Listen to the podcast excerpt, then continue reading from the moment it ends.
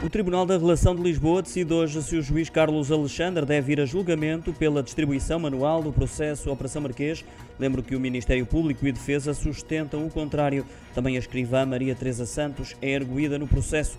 O debate instrutório arrancou no final de março e a pedido do advogado do ex-primeiro-ministro José Sócrates e assistente no processo Pedro de Lille, que alega que a distribuição manual foi combinada entre Carlos Alexandre e Maria Teresa Santos com o objetivo de garantir ao juiz protagonismo mediático por se tratar de um processo a envolver um ex-primeiro-ministro, no caso José Sócrates. Hoje saberá se são pronunciados e, consequentemente, julgados pelos crimes de abuso de poder, falsificação por funcionário e denegação de justiça.